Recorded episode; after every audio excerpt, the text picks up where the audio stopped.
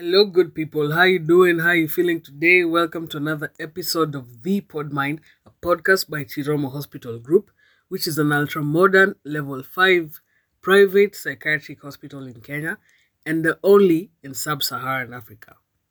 This podcast is dedicated to demystifying mental health, and that's by advocating for mental health and creating awareness through having authentic and genuine conversations around matters mental health. So, while you enjoy listening to this podcast, please remember that any information shared here does not qualify as a professional diagnosis or, in this case, treatment for any mental health condition. Press play. Joseph Abuga, um, who is a very active mental health champion. And in addition to that, um, I'd also give when the time comes, Joseph the time to introduce himself um, further. Uh, on the panel, we also have Ian Kipangat, who is also a hospital psychologist at Chiromo Hospital Group, um, and is going to also share his information and um, insight on this topic. Joining us later on will be Dr. Nyamute, who is a psychiatrist, um, who will also um, give us a lot of information on what psychiatry is about. Um, she has just joined us right now. Thank you so much, Dr. Nyamute, for uh, joining us. Um, and in addition to that, finally, we will be having Odhiambo David, who is a pharmacist. So this is a well-rounded panel uh, ready to work on breaking the stigma around um, psychiatry is and uh, understanding it better. All in all, um, creating information and the right information around matters mental health. At this point, I'd like to welcome the moderator and hand it over to her so that uh, she can take uh, charge of the conversation. Kadhani over to you. Thank you so much, Pendo Ochola, uh, for that really wonderful and great introduction. I'm really excited to, to be here today. I hope I'm clear. Um, hi, panelists. Uh, and, and I can't wait to have this conversation today. I think most of the most frequently asked questions around psychiatry is what we'll be delving in um, in that today. And I can't wait just to demystify what this is all about and probably help one or two people um, out there. Dr. Nyamute, you joined us um, a little bit late, but let me give you the opportunity to. Yeah, in case there's something specific you'd like to say um, about yourself. And then I'll do that with Ian and Joseph as well. Um, there's nothing specific. Anyway, I'm Dr. Linda Nyamute.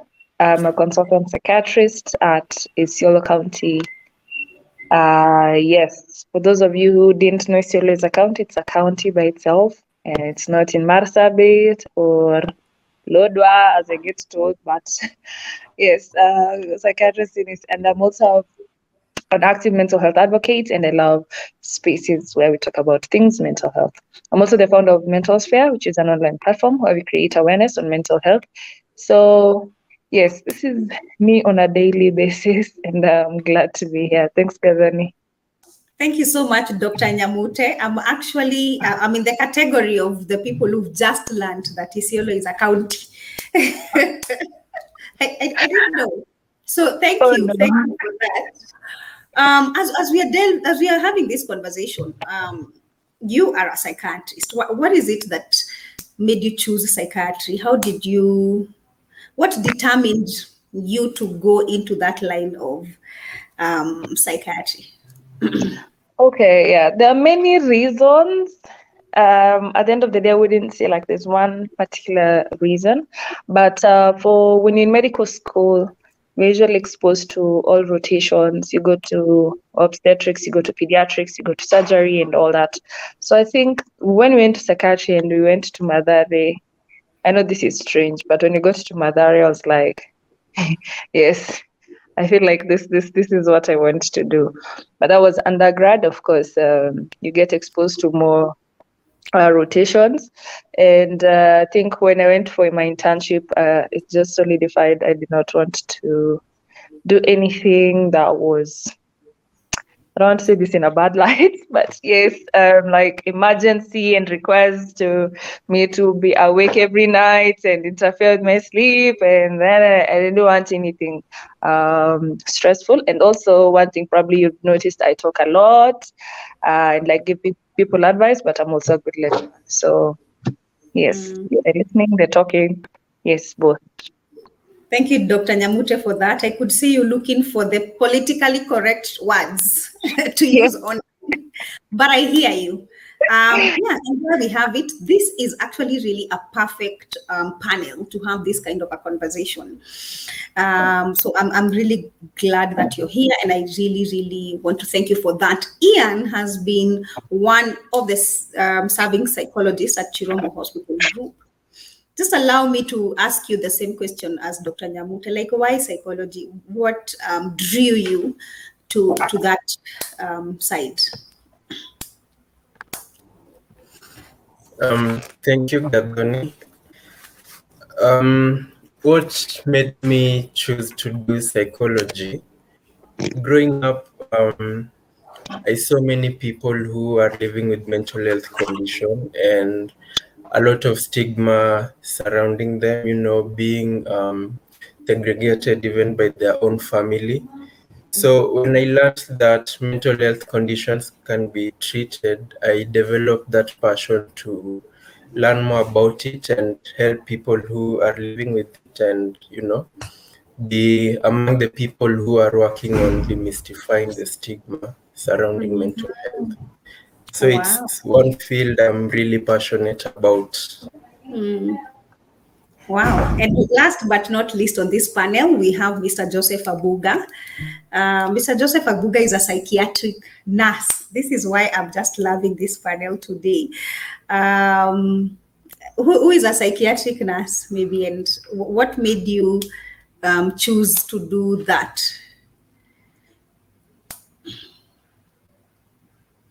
Please unmute. Thank you. Am I audible? Yes.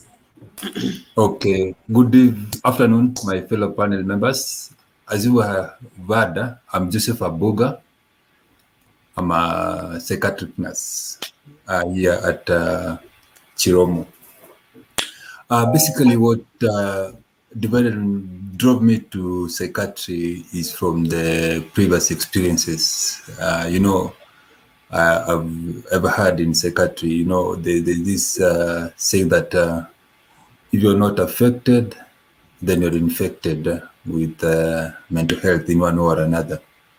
Unfortunately for me, one of my close relatives was a, a mental health uh, patient, and it took a long time before people came and understood what is mental health, uh, and there was no one who could be standing up for my own close family members to instigate this uh, mental health uh, uh, calamity.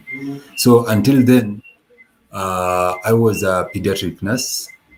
So it was not uh, until I was personally infected with this mental health issue, then I decided to further in and I developed more urge to be a mental health nurse so that I can help others in broad to overcome this uh, problem which has been cropping into other people's lives, uh, both knowingly or unknowingly.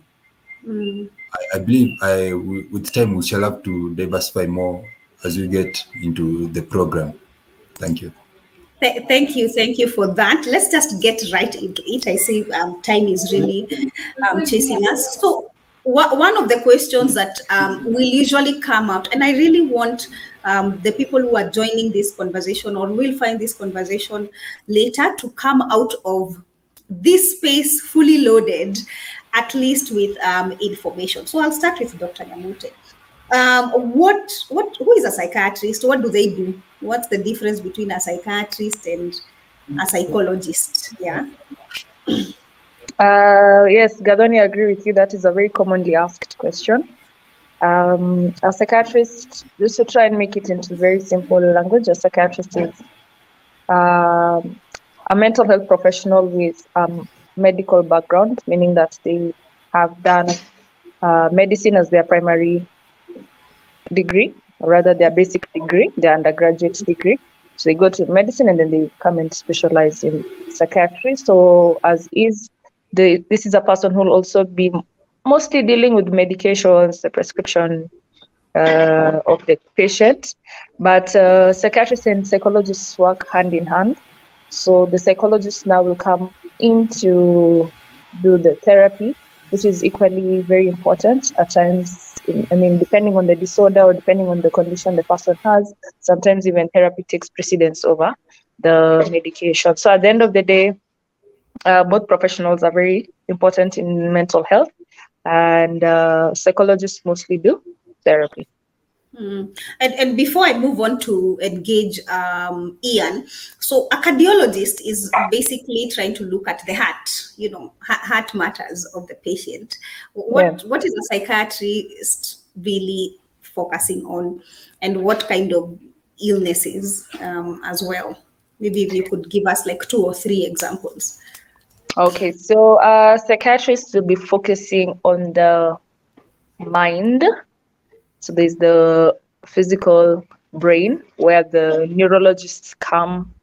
Uh, we also work hand in hand with the neurologists. So them they work on the physical brain. If you have things like tumors, um, um, or cancers, or growths in your brain, or bleeds in your brain, or an infection in your brain, them they work on the physical aspect as we deal now on the functionality of it now how you think how you feel how you behave how you function within the community around you how you socialize how you go to work go to school basically what you do on a day-to-day basis. And uh, of course when those are interfered they can um, in one way or another disrupt your day-to-day functioning.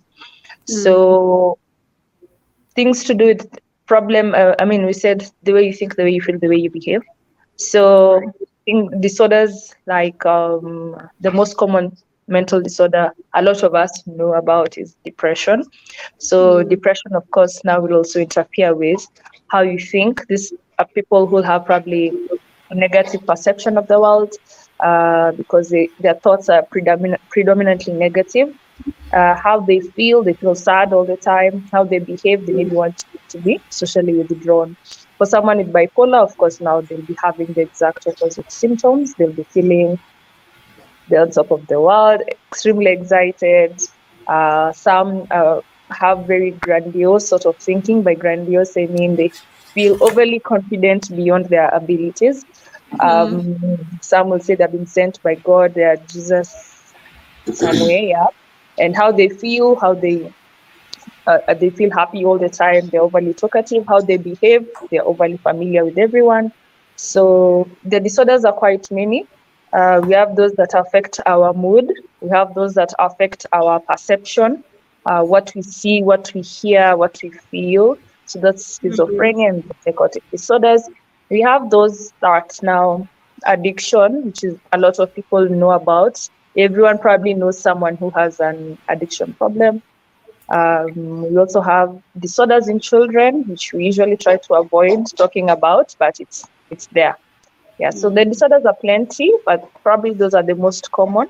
Uh, yeah, including suicide, which we know of as well. Yeah, thank you so much, um, Dr. Nyamute. Fantastic, fantastic. Um, Ian, you are a psychologist. Uh, and who exactly is a psychologist? And while you're telling us that, there are also other terms like counselor, clinical psychologist, counseling psychology, therapist. You know, all these terms that are out there. So for somebody who is catching this conversation online, how would they be able to know, you know, who those people are or what's the difference? Okay. Um, a psychologist is someone who um, went to college and they study behavior.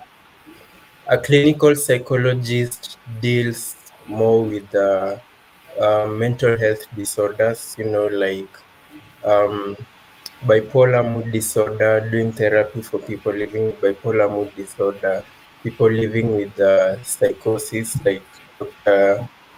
Nyamute said, uh, people with the disorders that affect the perception. So, a clinical psychologists deal with the mental disorders.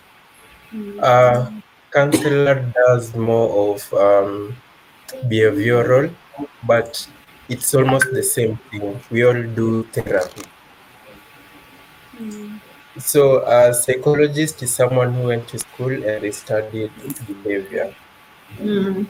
And we work uh, hand in hand with the psychiatrist. We offer therapy, and the psychiatrist with uh, medication.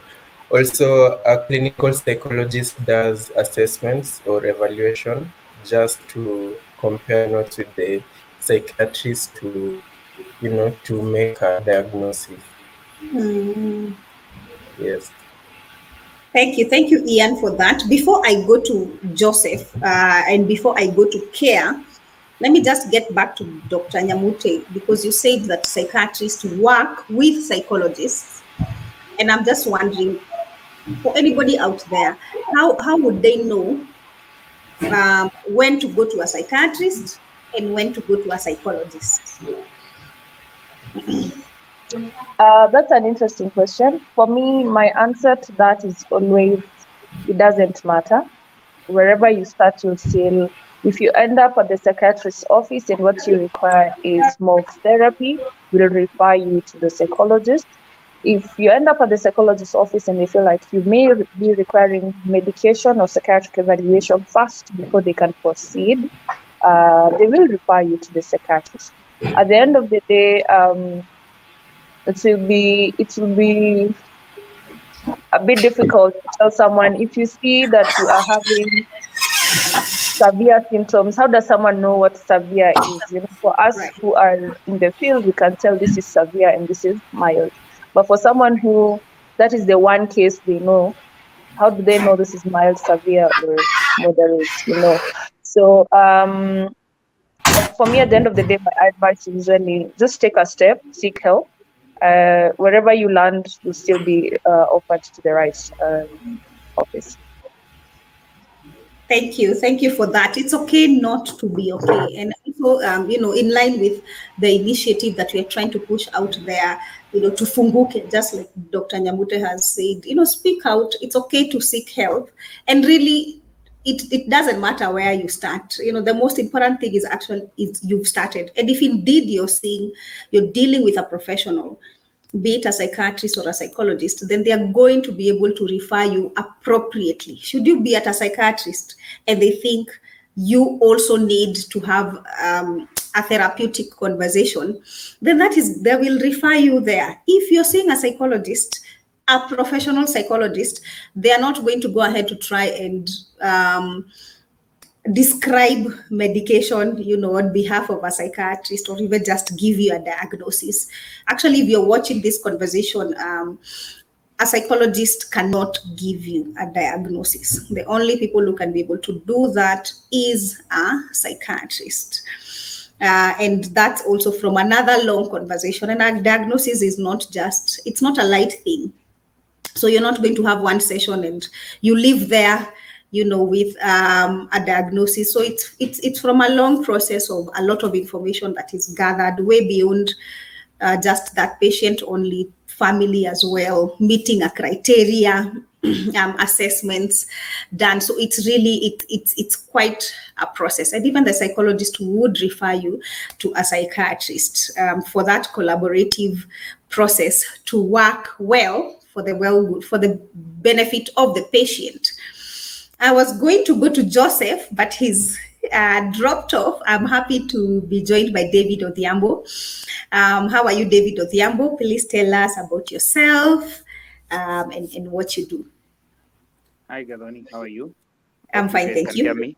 Yes. It's a pleasure to be here, and apologies for joining you guys late. So I'm Odhiambo David, as by my name. I'm a pharmacist by profession, currently working with Novartis a regulatory affairs associate, and I run a program on mental health that is agriculture health and social innovation. Just a disclaimer: uh, whatever kind of insight I'm sharing would be affiliated to Reculture work, but not Novartis. So that is good to clarify, so that somebody doesn't say I'm speaking on behalf of Novartis. No.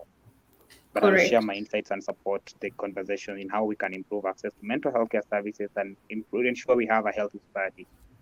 Mm, you've actually come at the right time of this conversation. We were just trying to figure out who sees a psychologist, who sees a psychiatrist. You know how that that, that does does does that conversation go? But before I ask you a question, um, one of the other questions that is usually asked, and just to ask Ian this. Do people actually need to see both? Do you need, does an individual need to see both a psychologist and a psychiatrist? Or can they see one only?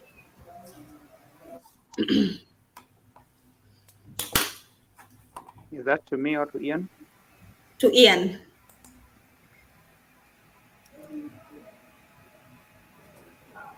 Um, you can walk in and see either a psychiatrist or a psychologist.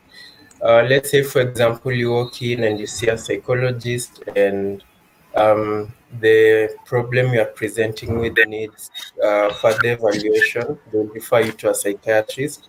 If you walk in to a psychiatrist and they evaluate you and they feel like you need to see a psychologist for therapy, then they can refer you to to a psychologist. So Yeah. um, it's it's a multidisciplinary approach. You can see either psychiatrist or a psychologist. Then, if there's need for referral, you're going to be referred to one. I, I- hear you and I see Dr. Nyamute is quite ready. Let me just throw in something else just for clarity because this is a very, very pertinent part of conversations um, with, with patients and people in the public. So if I have a psychologist, uh, why do I need to see a psychiatrist to give me medication? And we'll talk about medication again. Or if I have been seeing my I, go and see my psychiatrist, and my psychiatrist gives me medication monthly. Why should why do I need to go and see um, a psychologist? So I'm, I'm approaching this question from: Do you need both? Should you see both? Do you have to see both or not? Dr. Nyamute, welcome. Um, yes, um, I understand where your the question is coming from. Um, just a minute.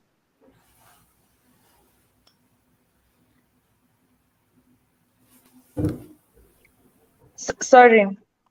Um, uh, as I was saying, um, sometimes when you come to the to the psychiatrist, depending on the or the psychologist, depending on what uh, illness you have, the severity of the illness, you come up with a treatment plan or a management plan together with uh, your psychiatrist. Uh, I'll, I'll, I'll assume psychiatrist because if you need medication, you definitely need to see um, a psychiatrist for that. Um, uh, sometimes, for some patients, in a lot of cases, when we are dealing with things like maybe severe depression or someone who has had um, a post-traumatic uh, stress disorder, and they're having quite significant symptoms affecting their life. Uh, this is not someone you'll want to to to live without therapy. In as much as they need medication, they'll still need therapy. So sometimes we have, and it's not uncommon, we have um, spaces where we're incorporating both therapy uh, and medication. So we ask them um, to see maybe the psychiatrist after every one month, but every week they still continue with their therapy sessions. Um, that's very, it's usually interesting because uh, sometimes, uh, some, so, sometimes the patients cut off seeing the psychiatrist because they're like, I've been seeing my therapist, or they stop seeing the therapist because like um, I get my therapy session from my psychiatrist, but you see, no one can take the other's role. We all do different things in this space. Um, the other thing, maybe the only time you may see one is maybe when there are some psychiatrists who specialize also in clinical psychology. So in such cases, you have uh, one-stop shop, something like that. Yeah. Right. Um, thank you. Thank you for clarifying that. Um, and, and, and I like to use the analogy. Uh, if you go to a hospital and you're sick and you've been admitted in that hospital and you're told you have to do tests. So even though the hospital is capable of running all those tests, they will have to call in for consult. Yeah, if they were like mamas, you know, like heart, there's something wrong, then they'll call in a cardiologist or they'll call in a neurologist. They'll call in the nutritionist because you need to have um, a conversation about, you know, intake, the food. And this is just to emphasize on Dr. Nyamute's uh, point of we cannot take each other's place. However, there are some special scenarios where you will find one person who's done both, and in that case, you you, you can benefit uh, both from therapy and the psychiatric part of it from one person. So there is that. Joseph, at where do psychiatric nurses come in? And uh, you know, as you're telling us that I, I know there are a lot of people who don't know we have psychiatric nurses and what they do and where they work. Um, I see David is agreeing with me very well. So, at, at what point do psychiatric nurses come into um, this conversation of mental health? So just uh, to pick in from where my colleagues, uh, Dr. Nyamute and uh, Ian have left us, uh, this is a multidisciplinary. This is like a these are like a three-legged stool where say the psychologists, the, the psychiatrists, and the the nurses they team together for the well-being of the patient. Now, after like uh, a patient has seen the psychiatrist, he or she has been prescribed some medication, the psychiatrist will hand over the patient to the psychiatric nurse. So most of the time, like uh, 90, 80% of the time, the patient will be spending the time, if he is admitted in a hospital with the nurse, with the psychiatric nurse.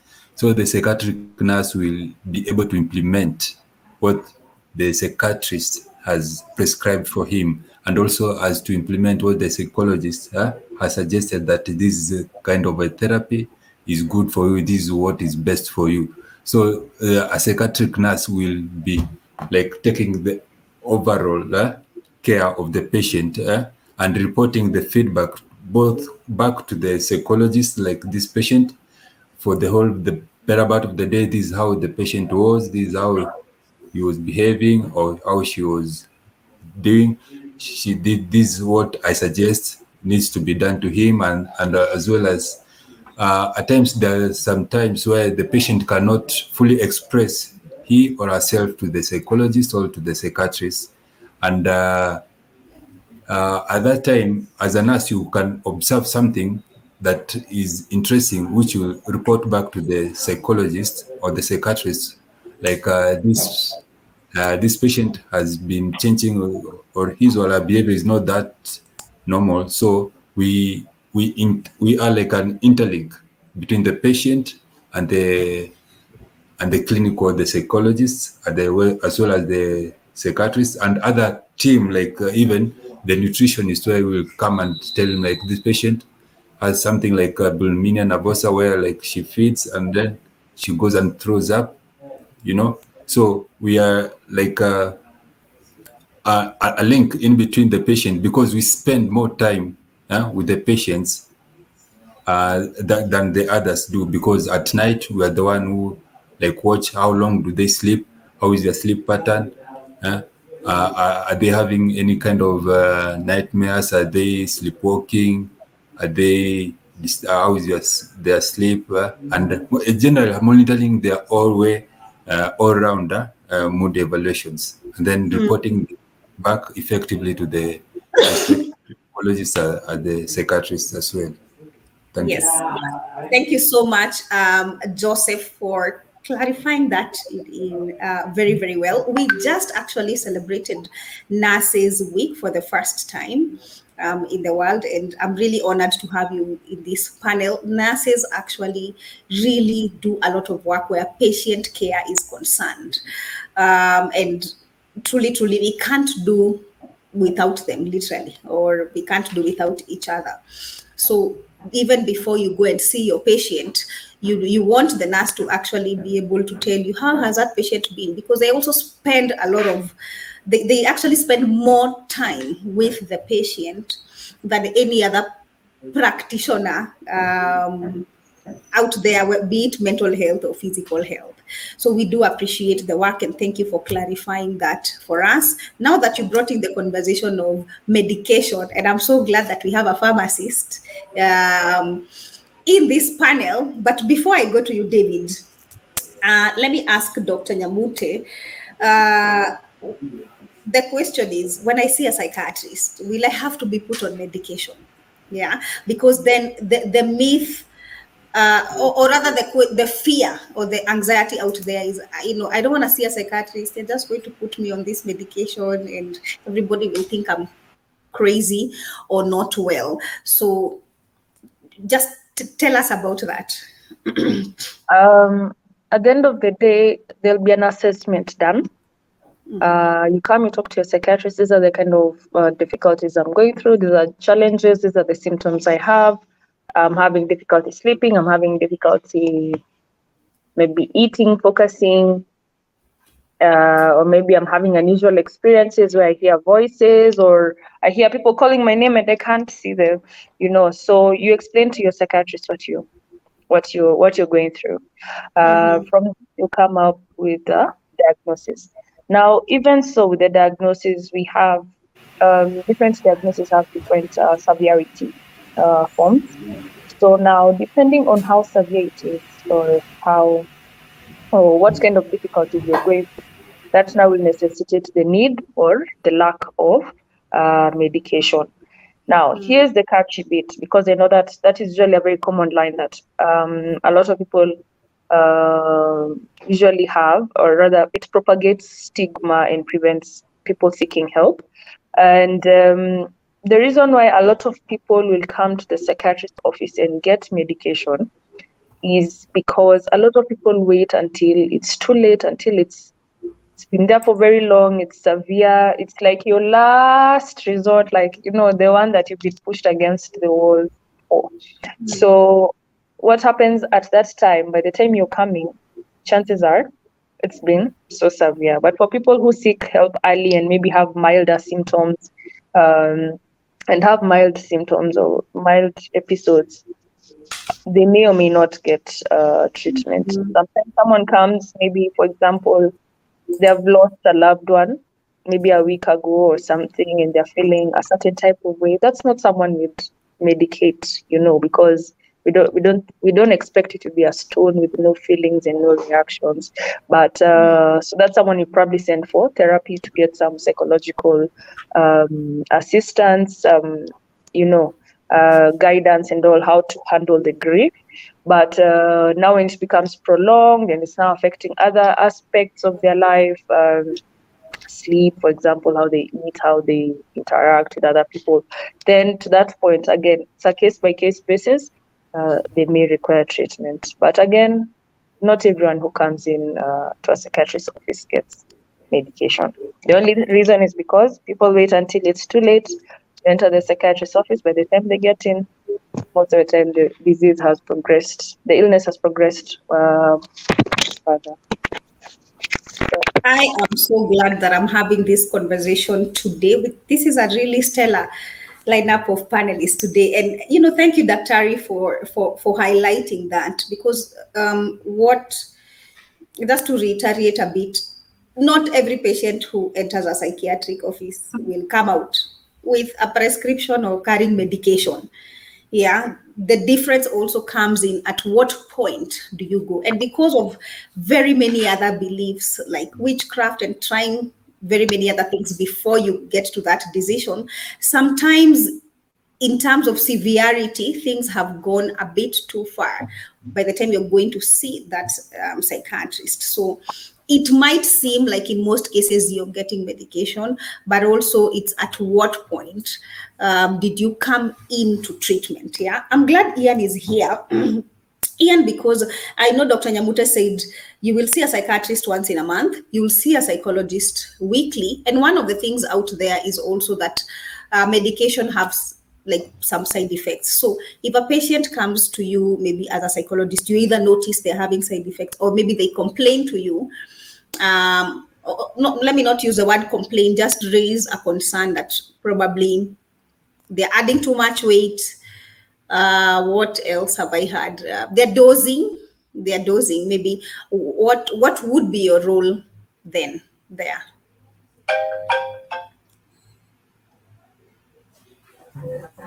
Um, like I mentioned before, we work as a multidisciplinary team.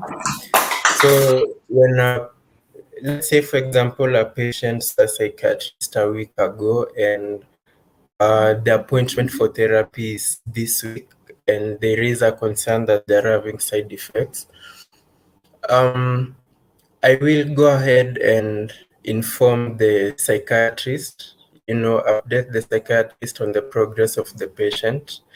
And then if they need to see the patient, then maybe the patient can be contacted by the uh, psychiatrist office to come in for review.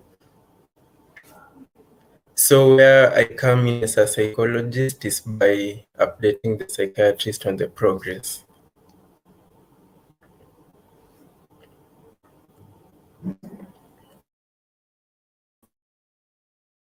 I, I don't know if it's my my network, but uh, you know, thank you for highlighting that because um, you know even the clients, the patients, they, they are human beings, and sometimes they will be going through experiences, or you could be going through experiences out there, and you're wondering, is this supposed to be normal? Am I supposed to be feeling this way?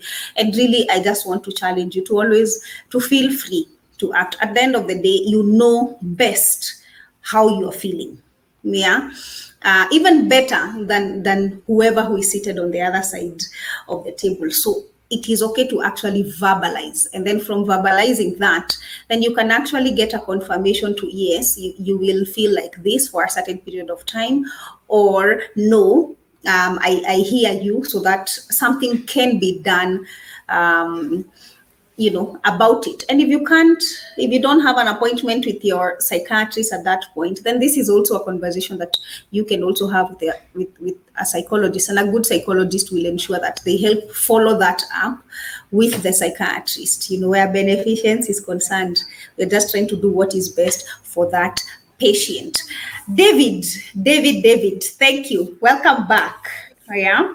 I just want to engage you a little bit um, and are there some medications that uh, are, be- are better than others? Um, and, and what determines side effects? I mean, now that you are in that space of medication. That's an interesting one. So I wouldn't, I wouldn't say there are medications that are better than others. Based on what contribution Dr. Nyamute highlighted, in terms of treatment of a patient, you di- diagnose, that is the first thing. What condition are we treating? Then once you've diagnosed the patient and that, that actually diagnosis has been made, then we look at the criticality and the severity of the condition. They are mild that you'd consider having psychotherapy, just talk therapy and all that. But then we move to the point where some people have severe conditions or the, the diagnosis is a critical one that they need to be on medication. Then the question is, what medication are they being put on? That would be mm-hmm. based on the discretion of the pharmacist and the physician, that is the psychiatrist or neurologist, depending on where they're being taken care of. But in terms mm. of the medication that would be better or not, the only challenge we have is we all know the products that are currently you can buy medicine from anywhere and everywhere. And oftentimes, one of the things that we have to acknowledge is for psychotherapeutic medications, the medicine that are being used in treatment of mental health conditions, these are controlled drugs because beyond just managing conditions for those people who are unwell, there are people who are actually misusing them in terms of their trade, in terms of their own operations. So in that case, then they need to be limited in terms of access, who is going to access them, at what point, and all that. And that is one thing that we need to be critical about. The other bit is there is an influx because there's high demand for them, both in the black market, people who are using them for the wrong reasons, and also those patients who need them, who might not be able some at times to afford some of the medicines. Somebody would import a substandard or a fake product, and they would tell you this is what's going to treat you. So is it effective? Definitely not but at the end of the day, it has already been sold. Then the other con- con- connotation that normally people have is most of the mental health medication, the psycho, psychotropics and all that, these medicines, most of them have not been developed into the generics. So you find the original products that were developed by the initial innovator companies are the ones that are still available in the market. So the cost for such would be generally higher because they have to recoup the amount of money they invested in that kind of research to generate the to develop products. Therefore, then the generics would which would be cheaper.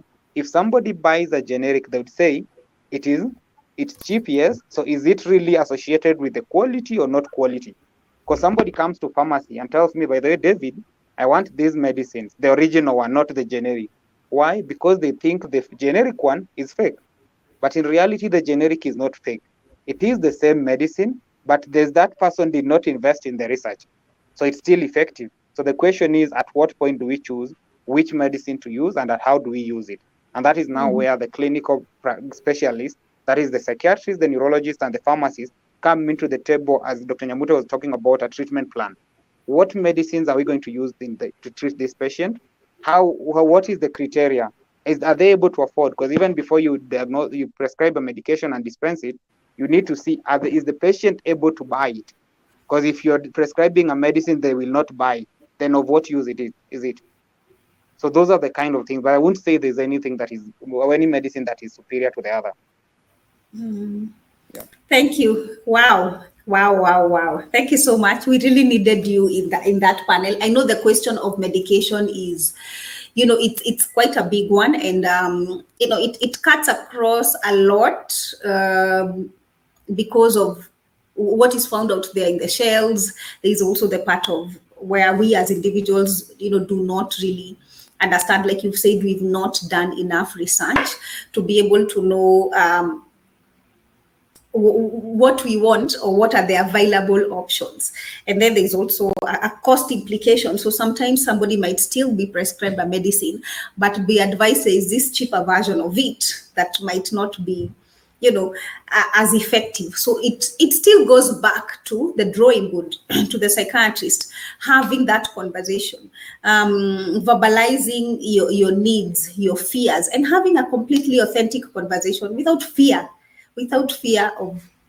whatever it is, be it stigma, be it discrimination, be it fear of looking like you don't know. You would rather not know, but get all the information rather than go and ask that kind of information um, from somebody else. There is also sometimes, I would say, peer pressure around people outside there, not uh, putting in mind the question of also drug interaction. So somebody will say that. Um, you know, I, I was feeling anxious, so I tried this pill. Maybe you can try that pill. You know, and you go ahead and and, and try it out, not really knowing that how does that really interact with you as an individual with other medications.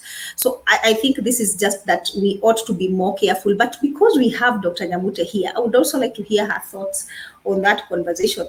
Are there medications that are better than others? What determines side effects? Um, where um, drugs are concerned. And we are about to wind up, but yes. Uh-huh. Please um, unmute. Sorry. Thank you. something. I think uh, uh, David has covered most um, most of that. The only thing is, uh, for us, when it comes to our prescriptions, okay, let me speak for myself. When it comes to the prescription, normally we try to not um, um, restrict the patient to a particular brand, and that's because um, we don't know we don't know the, the, the, the pocket of this person. You know what we are interested in is the molecule that is required to go and work for the, for the patient.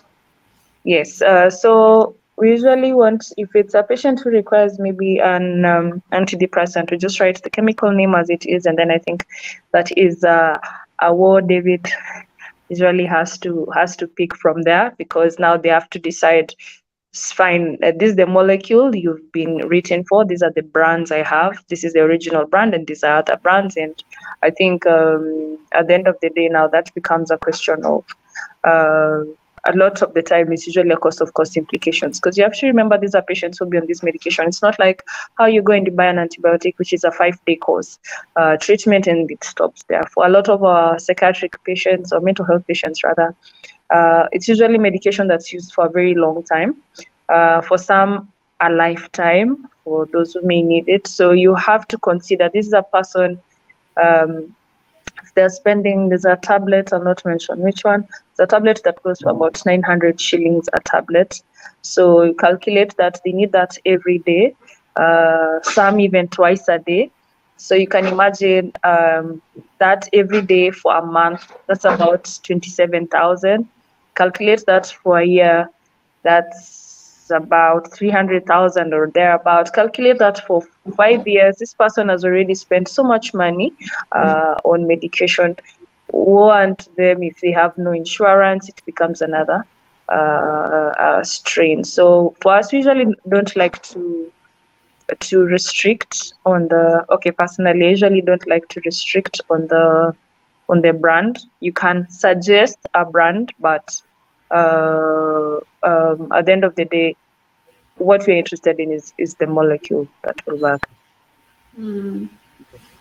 Maybe Wow, thank you so much. Yes, please go ahead, David. that's on the last bit when you're talking about the side effects and all that. We have to acknowledge that one key thing that as professionals we are cognizant of and we need to address is the fact that when we are treating our patients and you're taking care of them, we need to be open and share as much information as they would need. And that is where now it comes to the point of telling them why are they using that medicine, how are they supposed to be using it, and there's something that you mentioned about drug interactions, there's drug food interactions, and any other things. And because one key thing that I feel from a professional perspective, beyond I'm a, beyond being a pharmacist, I'm David, I'm a human being, I'm a member of the society. And the very challenges that these members of the community, the patients who come to me for guidance and for support as a professional, they go through the same challenges that I go through on a daily basis. Maybe somebody's going out with friends, the kind of food they eat, the drugs they use. Let's, for example, somebody consumes partakes of alcohol. Is, is there a probability that that alcohol will have an interaction with the medicine? If I don't endow, eh, actually engage that patient to discuss with them such kind of issues, they would be like, oh, normally, what is the normal narrative for us as doctors or healthcare providers? I will tell you, stop alcohol, stop smoking. It's everything that we feel you should not take, we tell you not to. But the reality is, why are they being still produced if we are not supposed to be using them? It means people are using them, and we have to be cognizant of that. Then now, when engaging patients, we need to tell them objectively, this you should reduce of your alcohol intake or even stop it altogether for the period that you're using this medicine. This is the reason for this particular guidance, and therefore it makes it easier for the patients to adopt it. Two, oftentimes when I'm, let's say, for example, a medicine has been prescribed and I'm supposed to be dispensing it, this person is, this patient already had been recommended another medicine by a friend who used it at one point in time, and therefore they've been using it. But because there's a new prescription, I'll dispense what I've been given. But because the other medicine they were using at home, which was recommended by a friend, has been working, this person will now be on two, two classes of medicine or even a, a double dose of the same medicine. So are we helping that patient or are we actually killing them? And that is where now that kind of collaborative engagement, beyond collaboration within the healthcare practice, we have psychologists, psychiatrists, pharmacists, neurologists, critical care nurses, and psychiatric nurses. We are all part of the team. We understand the technicalities of healthcare service delivery. Then now let's move it from our own collaboration of knowing what is good for the patient from our vantage point to engaging the patient as a human being to see mm. how is their life moving around, how do we make it better for them, and how do we continue the journey in helping them better. And I think that would help us actually solve most of the challenges that we're seeing in terms of medicine use, failure to use the medicine. For example, even when you talk about lack of adherence and compliance. Oh, I took this medicine, I was not able to sleep overnight. And therefore I decided to stop it. But it's not that the medicine did not work. It worked, but that was a side effect that as a pharmacist, probably I failed to tell the patient. So then the medicine, the patient stopped using it. Who is going to be hmm. blamed? The, maybe the, the psychiatric nurse who actually was administered the medicine. The next time the, med- the patient didn't take it. But we are transferring the blame to the wrong person for not doing what we needed to do at the start. And those are some of the things that I need. We just need to look into as well. Thank you.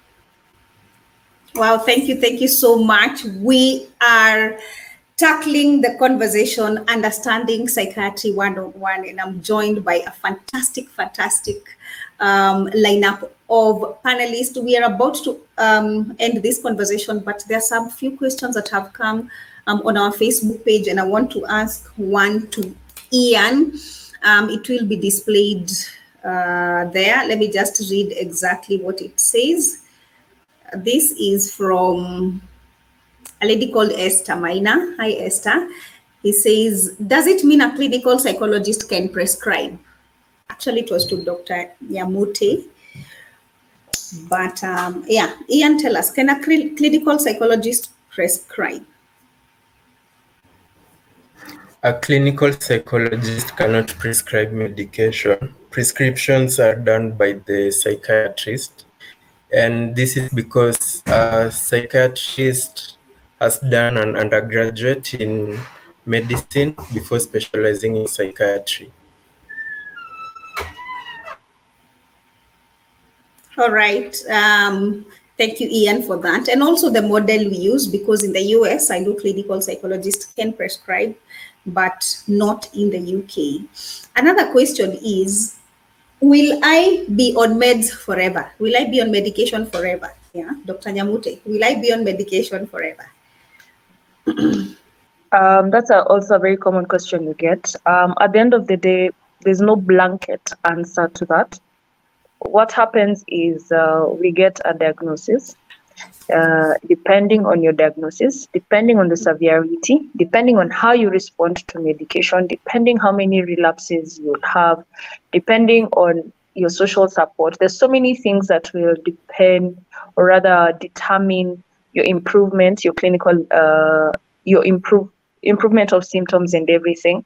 So all that will be put into consideration uh, before we decide, or, or, rather, to determine who will be on medication uh, long term, who will be on medication forever. For example, um, a patient who comes to our office and has, let's say, mild, mild to moderate depression, and for whatever reason they require uh, medication.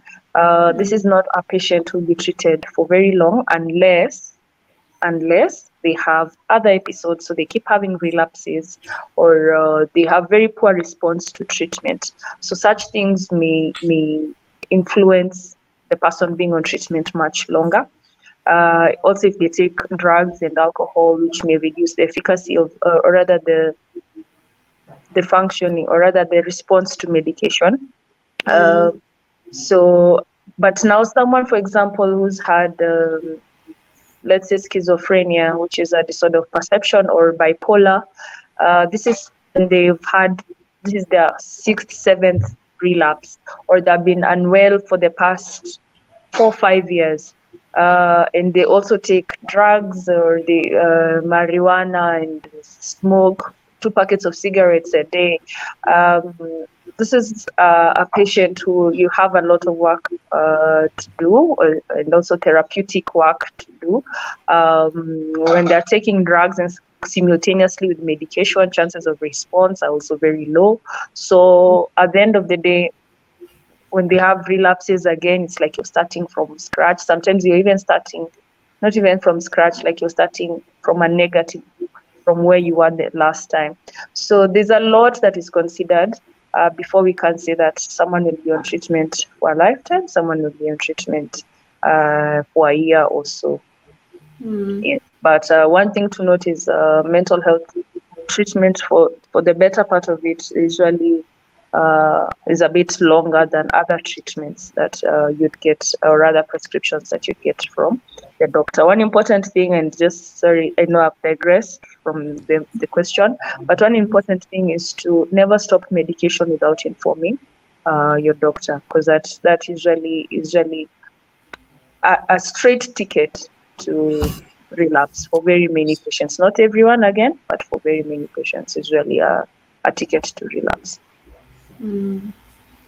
Wow, you've had you've had that for yourself. In fact, I'm not going to add any remarks um, on, on top of that. And as we wind down the conversation, Ian, how how is, is therapy vital in the recovery of patient? Actually, before I go to Ian, allow me to engage Joseph because Joseph is in the team or that literally just administers the medication when a patient is admitted. And I'm wondering, Joseph, um, what if a patient says they don't want to take the medication?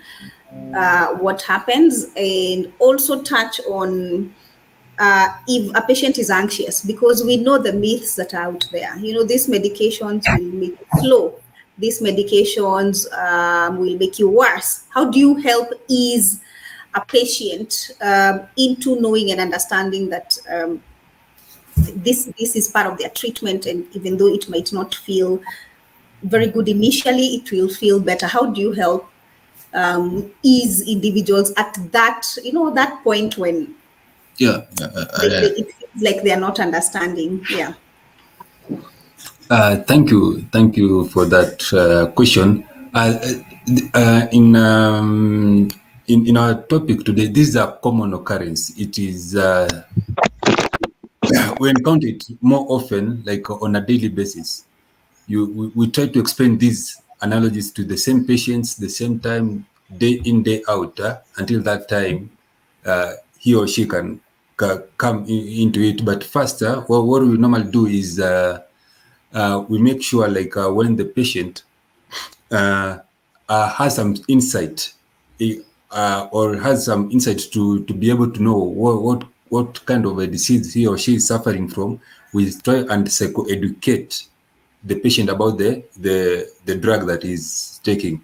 And this is where the uh, my psych- psychologist team will come in uh, and uh, try to uh, reason with him or her like because of this and this like uh, this behavior you'll have to take this medication as according to the psychiatrist who had uh, prescribed it to you and uh, ge- getting that info the the, psychol- the psychiatrist will have already told the patient like you'll be on this medication and this will it will help you to uh, take this uh, or or like aware of this kind of such of such of symptoms. Like for example, like if if the patient was having nightmares, uh, lack of sleep, the doctor will prescribe that this medication will be taking only at night for one week, uh, and and then it will help you with your your sleep. uh. So. Uh, uh, with that kind of information, and then we'll proceed to the psychologist Ian, who will help him on how to initiate some uh, sleeping habits, on how to train the, the patient on how to or to develop some good sleeping habits. So, uh, with that regards, we'll come in as nurses to administer that medication effectively and uh, clear off any kind of uh, uh, uh, let's say the hearsay. But uh, another major issue that is has been cropping up for this. Uh, uh, Um, yes, cases- Joseph, or is it me? yeah, it's me. Um, maybe the one of the panelists can help. Is it me, or is on Joseph's side? We were hearing him well. Yeah, I, I was. Sorry. Yeah, yeah, yeah. can hear. So, uh, uh, what I was explaining, like uh, there are some medications that uh, we, we normally administer forcefully for to patients who are like in acute cases, like who are those are maniac patients, who are those uh, schizophrenic patients. And then uh, for them, we normally tell them that you will have to take this medication for at least like two to three weeks. Uh, and that's where we, where we do like directly observed treatment. And then th- this is the, the, the minimum period uh, where the patient will have s- start feeling the side effects, the proper and the medicative value of the medicine in, in him. So like uh, he will not be asking you like uh, "Oh, this drug, am I taking it for for how long? I cannot see it's helping me. But continue, continuous, continuous uh, encouraging the patient and assuring the patient that this drug, uh, of course, it will help you. huh? Uh, it, that uh, gives the patient some hope uh, that eventually uh, something gonna be done and uh, it will help the patient like take the adhere to the medication for a longer period like once like the patient has uh, has the idea like I have to take this this medication for at least maybe a month or so, huh?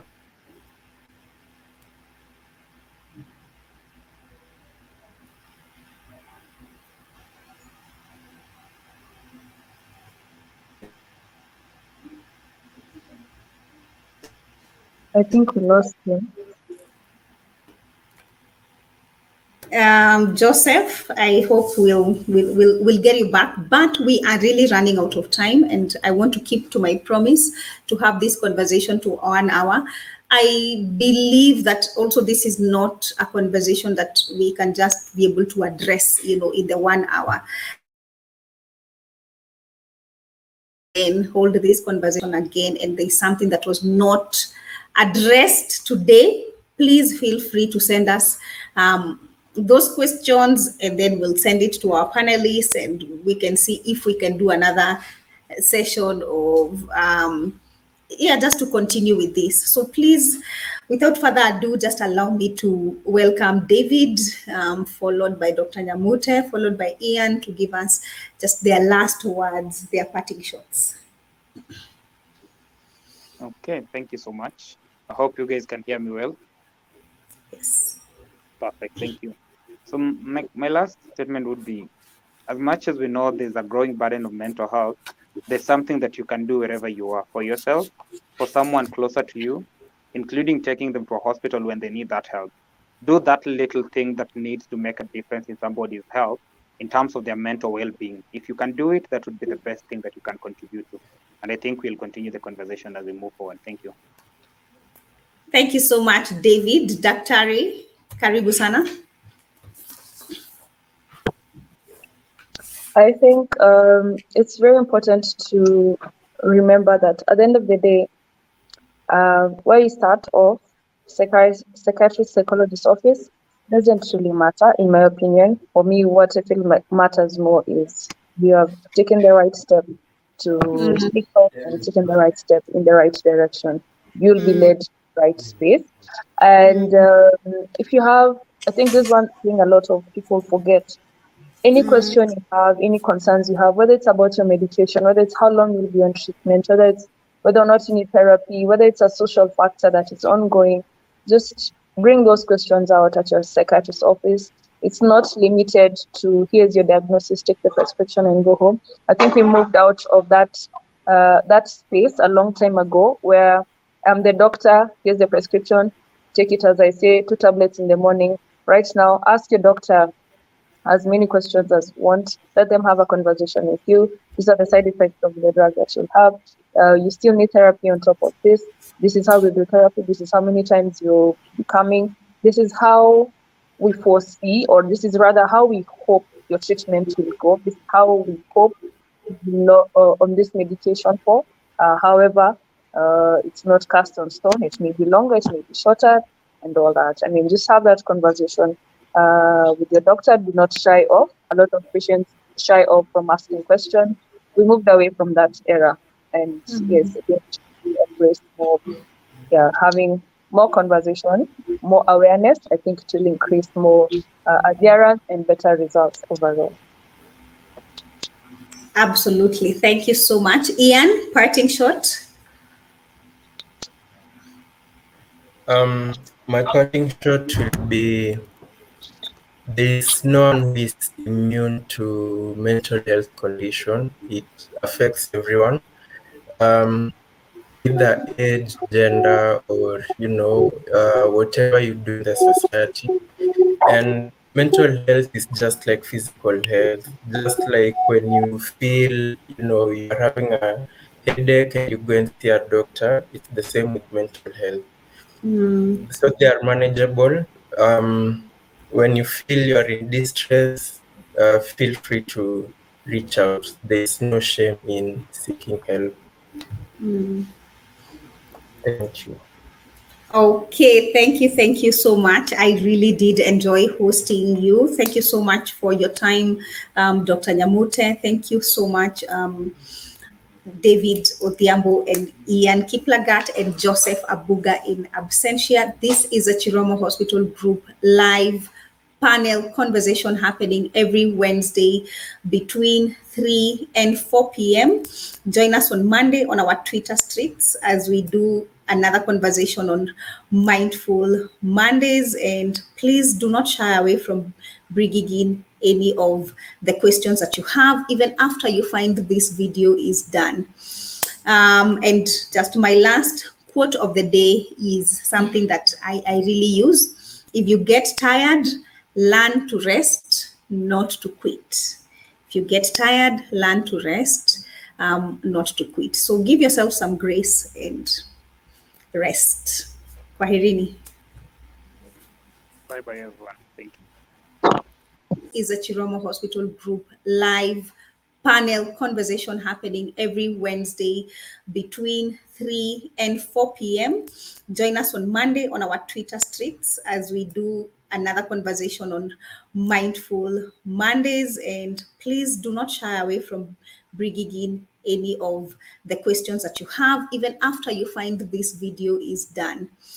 Um, and just my last quote of the day is something that I, I really use. If you get tired, learn to rest, not to quit.